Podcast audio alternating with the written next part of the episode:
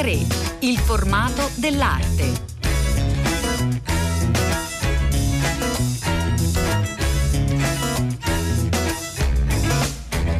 Buongiorno, buongiorno a tutte le ascoltatrici e tutti gli ascoltatori da Elena Del Drago, una nuova puntata di A tre in cui raccontiamo le strategie di sopravvivenza dei musei, delle fondazioni, delle diverse istituzioni artistiche e culturali in questi giorni difficili. Eh, sono molti i musei che hanno provato appunto nuovi modi di comunicare eh, l'arte, le collezioni. È particolarmente particolarmente interessante eh, cosa ha fatto la Fondazione De Fornaris. Noi diamo il buongiorno e il benvenuto al presidente Pier Giorgio Re. Buongiorno. Buongiorno a voi, buongiorno a tutti gli ascoltatori. Allora, innanzitutto vorrei che ci raccontasse eh, che cos'è la Fondazione De Fornaris, come nasce, la collezione che custodisce. La Fondazione nasce nel millenovecentottantadue con un lascito di un nostro concittadino a Torino, l'avvocato De Fornaris, il quale era veramente un appassionato d'arte e ha chiesto di costituire questa fondazione che si occupasse esclusivamente d'arte, dando anche premi a giovani artisti e poi arricchire soprattutto le collezioni della Galleria d'Arte Moderna della città di Torino. Dall'ottantadue ad oggi la, la fondazione è cresciuta, oggi diciamo può contare grosso modo sulle mille opere, di cui moltissime estremamente importanti che hanno già girato il mondo in musei in prestito, come i Burri, come i De Chirico e tantissimi altri. Non ultimo desidero ricordare le due grandi sculture di Tony Cragg per le Olimpiadi di Torino del duemilasei e di Giuseppe Penone, che questo enorme albero che abbellisce l'ingresso della Galleria d'Arte Moderna di Torino. Quindi ad oggi la Fondazione ha tutte queste opere e ha avuto quindi l'ambizione di avere un proprio museo. Evidentemente questo museo non può essere un museo reale, ma è, di, è stato un museo virtuale. Noi, le nostre opere sono visibili, non tutte, a rotazione presso la Galleria d'Arte Moderna di Torino. In questo modo noi invece desideriamo che il museo virtuale della, della Fondazione De Fornaris possa offrire a chi lo desidera la visita delle più importanti opere della nostra collezione. Come si fa? Com'è possibile visionare le vostre opere anche da casa, non soltanto proprio per questioni di spazio alla Galleria d'Arte Moderna di Torino, ma proprio naturalmente per esigenze legate alla pandemia e dunque alla chiusura degli spazi museali? Eh, noi abbiamo ripensato a questo progetto che, che abbiamo chiamato Il Museo che non c'è eh, a fine del duemiladiciotto, grosso modo. Profetici eh. in qualche modo, eh? Sì, e grazie alla collaborazione Questo. con la grande realtà industriale di Torino, la Reply, che è una dei grandi leader mondiali del settore, abbiamo pensato di eh, realizzare qualche cosa che forse nel mondo al momento non c'era ancora. Come giustamente ha detto lei, molti musei negli ultimi tempi evidentemente hanno messo a disposizione ciò che hanno attraverso i sistemi virtuali. Noi invece abbiamo creato un vero e proprio museo, una visita guidata, abbiamo addirittura costruito un'architettura per cui lì entra in un museo che in realtà è un museo virtuale, perché il museo non esiste. Nel è chiaro, come ha detto giustamente lei, siamo stati un po' profetici purtroppo, mm, purtroppo. Perché, quello, perché quello che è successo ha fatto sì che sono cambiate le abitudini di tutti degli appassionati d'arte e quindi questi nuovi sistemi hanno avuto eh, uno sviluppo enorme. Tenga conto che abbiamo avuto richieste anche dall'Australia per conoscere esattamente il pro- questo prodotto che abbiamo presentato al pubblico. Eh, perché è molto fatto bene, realizzato con attenzione, è possibile vedere eh, le opere nel migliore dei modi possibile. Ecco, eh, come, come avete lavorato per, per riuscirci? Perché è particolarmente interessante proprio capire, e sper- sperando che non sia necessario vedere le opere soltanto in questo certo. modo, ma certo in, è un, un palliativo per questa situazione importante. Noi abbiamo lavorato, come vi dicevo, in collaborazione strettissima con Forge Reply, che è una delle società del gruppo Reply che si occupa esclusivamente di queste situazioni. E, e, abbiamo creato la, con un'app alla quale è un link a quale ci si può ovviamente collegare, e da quel momento si sceglie che cosa si vuol fare, si sceglie se, si, se lei già conosce un'opera e vuol visionare solo un'opera, o se lei invece vuol fare una vera e propria visita guidata all'interno delle sei sale che raccolgono questi, per adesso queste prime sessanta opere della nostra collezione. È che sono, le opere sono più di mille, poi spaziano dall'Ottocento fino ai nostri giorni, cioè Pellizza da Volpedo, cioè Morbelli, Balla, Casorati, De Chirico, come diceva poco fa il presidente Re, De Pisis, Morandi, Melotti, Burri, eh, fino però ad Anselmo Penone, Pistoletto. L'arte povera è molto ben rappresentata e dunque c'è la possibilità di eh, vedere anche in questi giorni eh, le, le opere della Fondazione De Fornaris. Grazie, grazie molto a Pier Giorgio Re per essere stato grazie. con noi. Grazie a lei e buongiorno a tutti.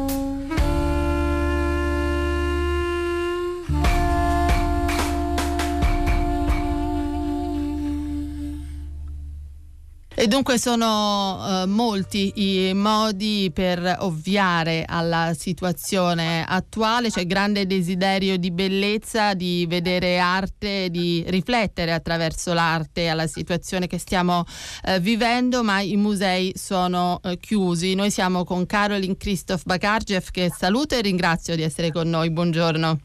Buongiorno. Carolyn Christov, che eh, dirige il Castello di eh, Rivoli, eh, della Fondazione De Fornaris, fa parte della eh, Galleria d'Arte Moderna di eh, Torino, un network museale appunto legato al Castello eh, di Rivoli. La Fondazione De Fornaris, ne abbiamo appena raccontato con il suo presidente, in effetti ha messo in campo delle eh, strategie interessanti per raccontare il museo che non c'è, si chiama proprio proprio così, Carolyn Christov-Bakargiev. Il museo che non c'è della Fondazione De Fornaris nasce quando ero direttore della G A M, oltre che di Rivoli, e quindi la De Fornaris è una fondazione dedicata all'ampliamento delle collezioni della G A M, e quindi era nel mandato, diciamo all'epoca, nell'inizio, all'inizio del duemiladiciassette, anche occuparmi di questa vicenda che trovo veramente lungimirante e visionaria da parte del presidente Pier Giorgio Re, perché all'epoca eh, non eravamo nel covid diciannove. Sì, dicevamo, sono stati quasi profetici in effetti.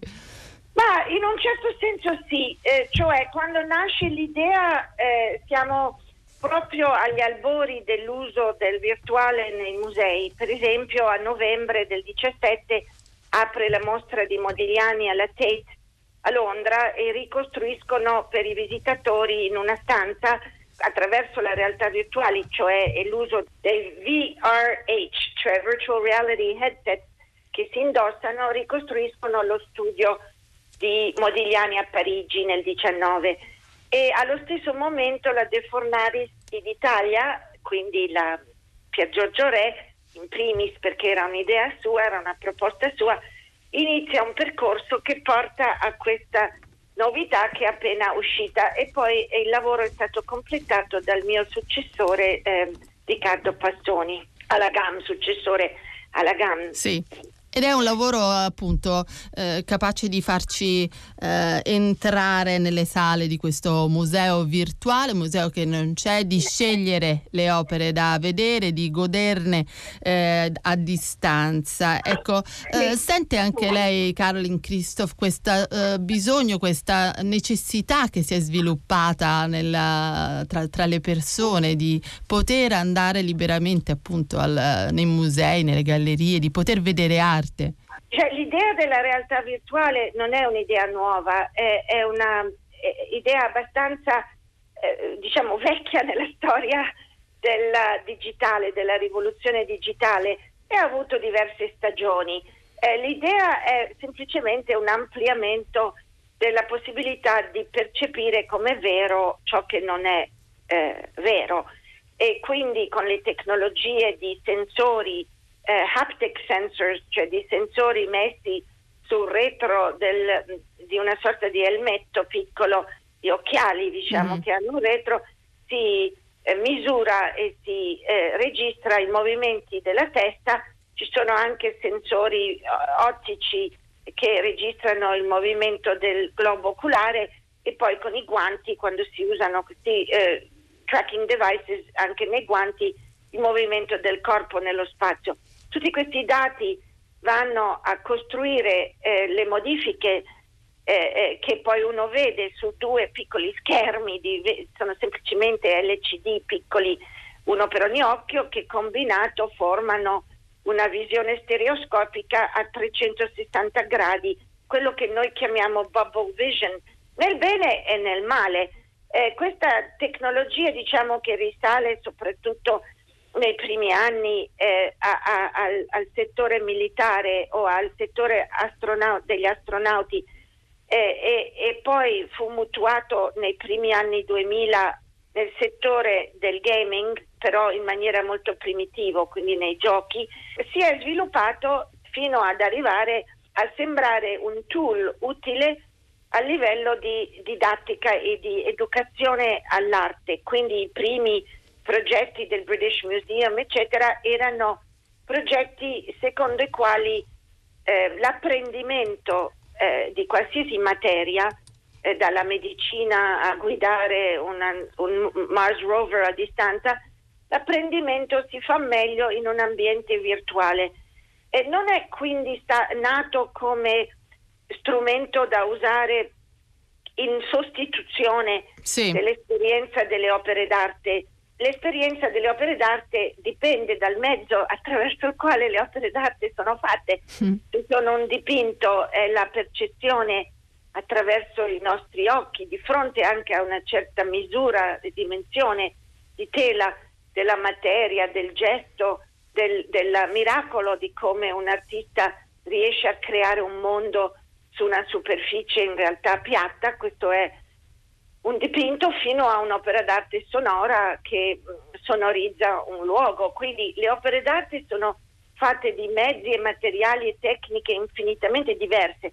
Ci sono peraltro opere d'arte, eh, lei mi parla del Castello di Rivoli, effettivamente, che dirigo oggi assieme alla Fondazione Cerutti, è un museo che ospita in questo momento, se fosse aperto al pubblico, una sala di Jordan Wolfson, nel quale gli spettatori devono indossare dei eh, visori di realtà virtuale e vedono in tre D, in tre dimensioni, si trovano immersi in un ambiente dove accade una scena estremamente violenta. Questa opera di Jordan Wolfson è un'opera in cui l'artista usa la tecnologia della realtà virtuale, l'artista che decide di usare il Oculus Rift, che credo sia quello usato dalla De Fornaris, oppure l'H T C Vive, che sono i due grandi produttori di headset di realtà virtuale. E Oculus Rift appartiene a Facebook e Vive appartiene alla compagnia di Taiwan H T C. Quindi il fatto che un artista usi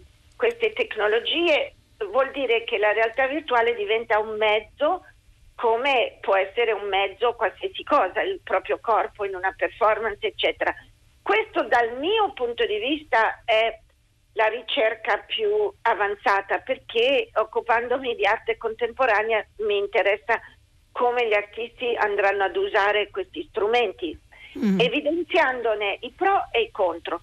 Dal punto di vista di una collezione classica, diciamo storica, sì, pittorica, di, eccetera, di, sculture, di, sì. di, di dipinti e sculture, la, la realtà virtuale può servire per avere l'impressione, la sensazione corporea della dimensione reale di un quadro e del proprio rapporto corporeo con, con esso, ma è, è pur sempre una eh, illusione, cioè, per dire, l'antenato della realtà virtuale non è alta, altro che la prospettiva rinascimentale, cioè l'illusione che si può avere guardando una, una, un oggetto piatto, perché dentro gli occhiali sono due schermi piatti, no? che, si, che si ha di, di fronte, l'illusione di avere uno spazio profondo. Questa era la prospettiva rinascimentale. Quindi oggi, invece di essere una prospettiva con un punto di fuga eh, in fondo, verso il quale tutto converge e che è simmetrico e opposto al punto inverso, che è quello del nostro occhio che guarda, si è in una prospettiva a trecentosessanta gradi. Questa prospettiva a trecentosessanta gradi è una nuova forma di rappresentazione del mondo, la nuova forma di ricreazione illusoria del mondo. Nella storia de, de, dei millenni che ci precedono, nei quali diverse forme di rappresentazione del mondo sono state elaborate dall'arte e dalla, dalla cultura. Il bubble vision ha come caratteristica la sostituzione del mondo, perché quando si indossano questi occhiali sì. si, si deve stare praticamente fermi, oppure ci si muove in un ambito abbastanza ristretto, a meno che non si è su uno di quei tapis roulant a gradi, diciamo, che, che girano, perché camminando in questo ambiente virtuale, muovendosi, si rischia di, di cadere o di, di andare a impattare un muro o nella realtà vera. Quindi diciamo che chi lo usa deve limitare i propri movimenti a, a pochi metri, a destra e a sinistra, davanti e dietro, se, se usa il sistema con anche i, i guanti e il tracking dei movimenti del corpo.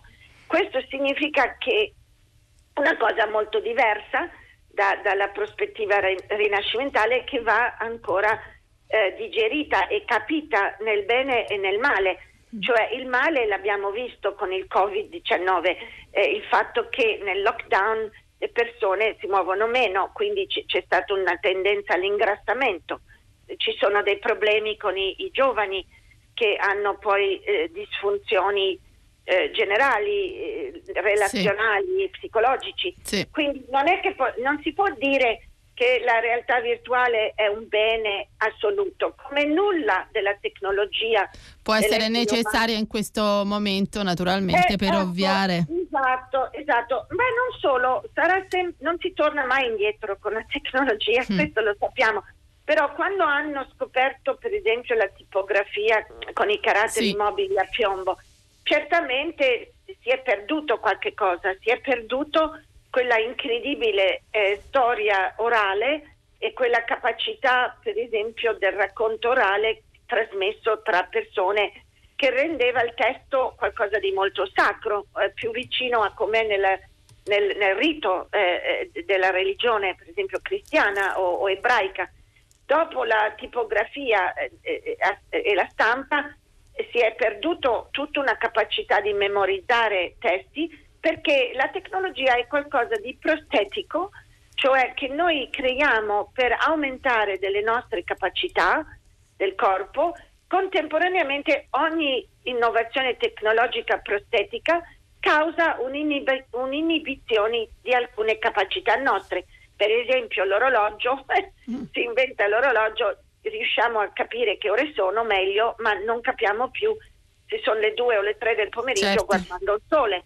Allora è, è, è la storia della tecnologia è la storia di perdite e di guadagni attraverso eh, una negoziazione dell'umano con, con il non umano. Adesso siamo nell'era della di, della digitalizzazione, di una rivoluzione digitale come la rivoluzione industriale dell'Ottocento, che porta con sé dei benefici. Per esempio il pianeta avrà meno inquinamento, quindi per una questione della, eh, chiamiamola quella che chiamano Green Deal, Eh, è un bene, perché se, le, se la gente si muove meno, questo senz'altro, eh, senz'altro però è, è, è, è un male, eh, nel senso che non si vede l'opera d'arte o non si passeggia nel bosco per davvero. Allora, e noi nel nostro settore eh, siamo proni e interessati all'innovazione, ma siamo più scettici degli industriali, cioè il mondo dell'arte è è aperto alla creatività e all'innovazione, e al contempo è un mondo eh, con ca- capacità di pensiero critico, come Adorno avrebbe spiegato, cioè quindi eh, il pensiero critico ci permette di navigare nel bene e nel male questi strumenti, che certamente sono utili durante una pandemia per passare il tempo, però eh, in un'altra pandemia, cioè immagino che durante la febbre spagnola la gente abbia letto molti libri, sì. E non è che quello sia male. Sì, cerchiamo e speriamo naturalmente che sia possibile presto poter tornare nelle sale dei musei e fare esperienza dell'arte eh, diretta, diretta, non mediata dalla tecnologia, che comunque insomma in questo, in questo periodo è senz'altro di grande aiuto, molto molto utile. Noi ringraziamo moltissimo Carolyn Christov-Bakargiev per essere stato con noi, grazie. Grazie, arrivederci, grazie, grazie. Buongiorno. Pagine d'arte.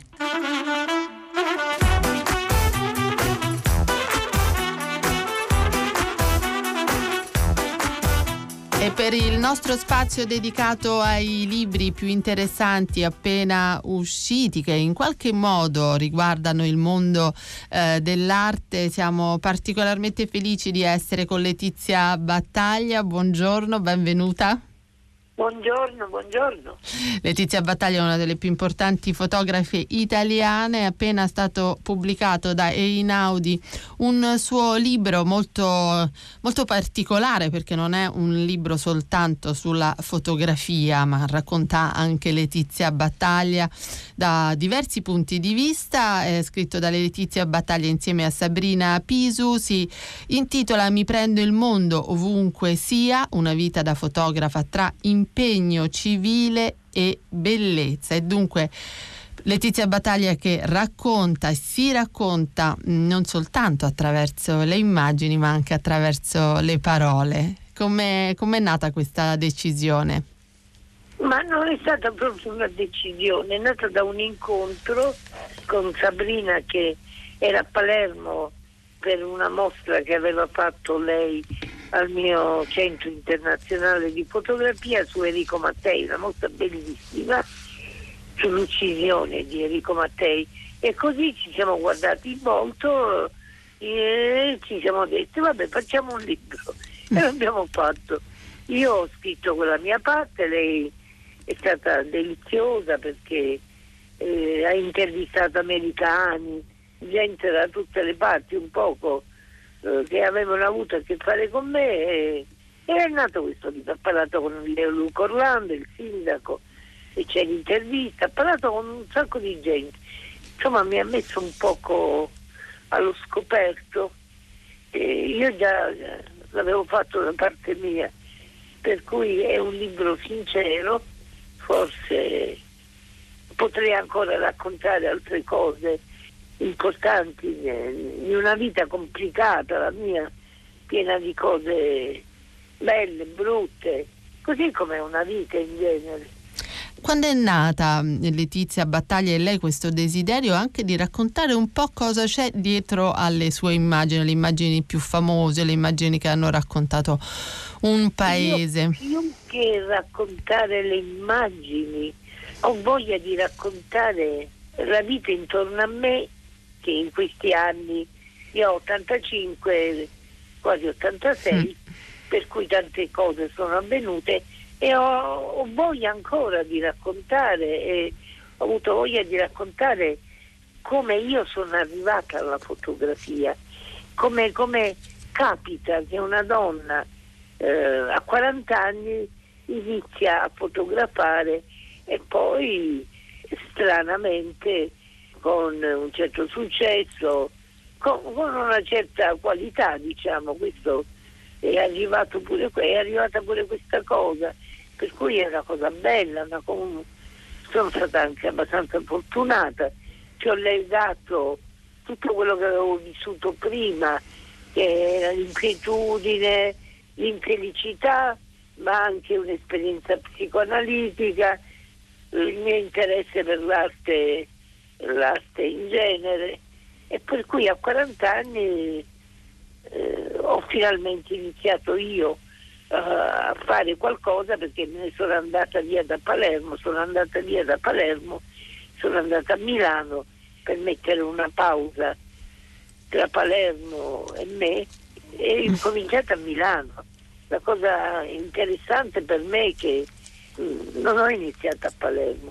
A Palermo poi è scattato l'amore per la foto, per raccontare l'amore del racconto di questa città, del mio rapporto con Palermo. Che si sente molto nel libro, eh, Letizia Battaglia, l'importanza di, di, di Palermo emerge. È molto importante, perché io potrei veramente abitare in città più comode per me. Per esempio, una New York per me sarebbe perfetta, farei libri, le mie foto eh, avrebbero un senso. In Italia un po' meno, anche se c'è questo libro bellissimo, ho avuto moltissime mostre importanti, libri bellissimi come questo sì, che sì, stiamo sì. raccontando. Sì, sì, ma anche libri con immagini, soltanto con immagini. Io ho, ho avuto tanto, ho avuto tanto. Dico, però potrei andarmene da Palermo e vivere a Berlino, a New York, a Milano. Invece no. E invece è così interessante avere un rapporto d'amore, e ci rimango con grande piacere. E si sente. Ehm, com'è stato e com'è andato, mia ultima domanda, il rapporto con Sabrina Pisu, che l'ha aiutata molto, appunto, anche immagino a districare tutti i pensieri e eh, le eh, parole, ma nella propria difficoltà anche di raccontare cose intime, come ha fatto in questo libro, Letizia Battaglia? Devo dire che la parte che ho scritto io L'ho scritto io, eh, non ho avuto problemi, a...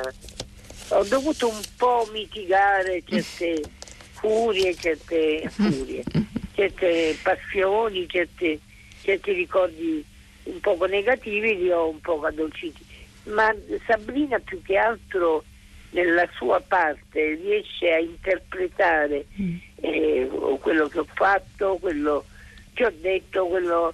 le foto, la politica, lei riesce a interpretare, io invece racconto. Mm. Ecco, qui è, lei è una persona deliziosa, delicata, eh, io con un uomo non avrei potuto fare un libro così, ecco, con, con lei sapevo che dentro questo involucro c'erano due donne, l'involucro del libro, e mi sono lasciata andare con, non so come dire, con fiducia, ecco. E si sente, si sente un buon meccanismo, un buon rapporto, è un libro importante, noi siamo felici di avervelo raccontato insieme a Letizia Battaglia, che eh, ringraziamo. Dunque, Mi prendo il mondo ovunque sia, una vita da fotografa tra impegno civile e bellezza. Grazie. Salve, salve a tutti.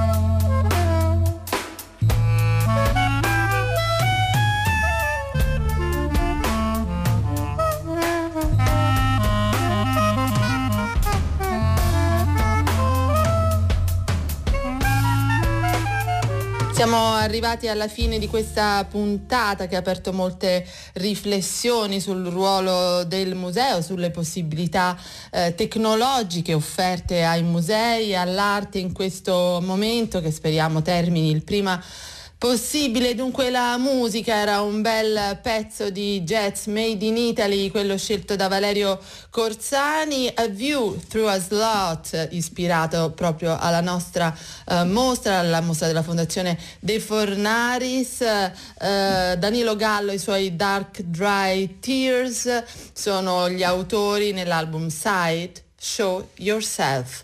A questo punto i nostri saluti, Cettina Flaccavento innanzitutto, a curatrice di A tre, e poi Elena Del Drago in voce che vi saluta, vi dà appuntamento a sabato prossimo. Intanto buon fine settimana a tutti e buon proseguimento d'ascolto con tutti i programmi di Radio tre.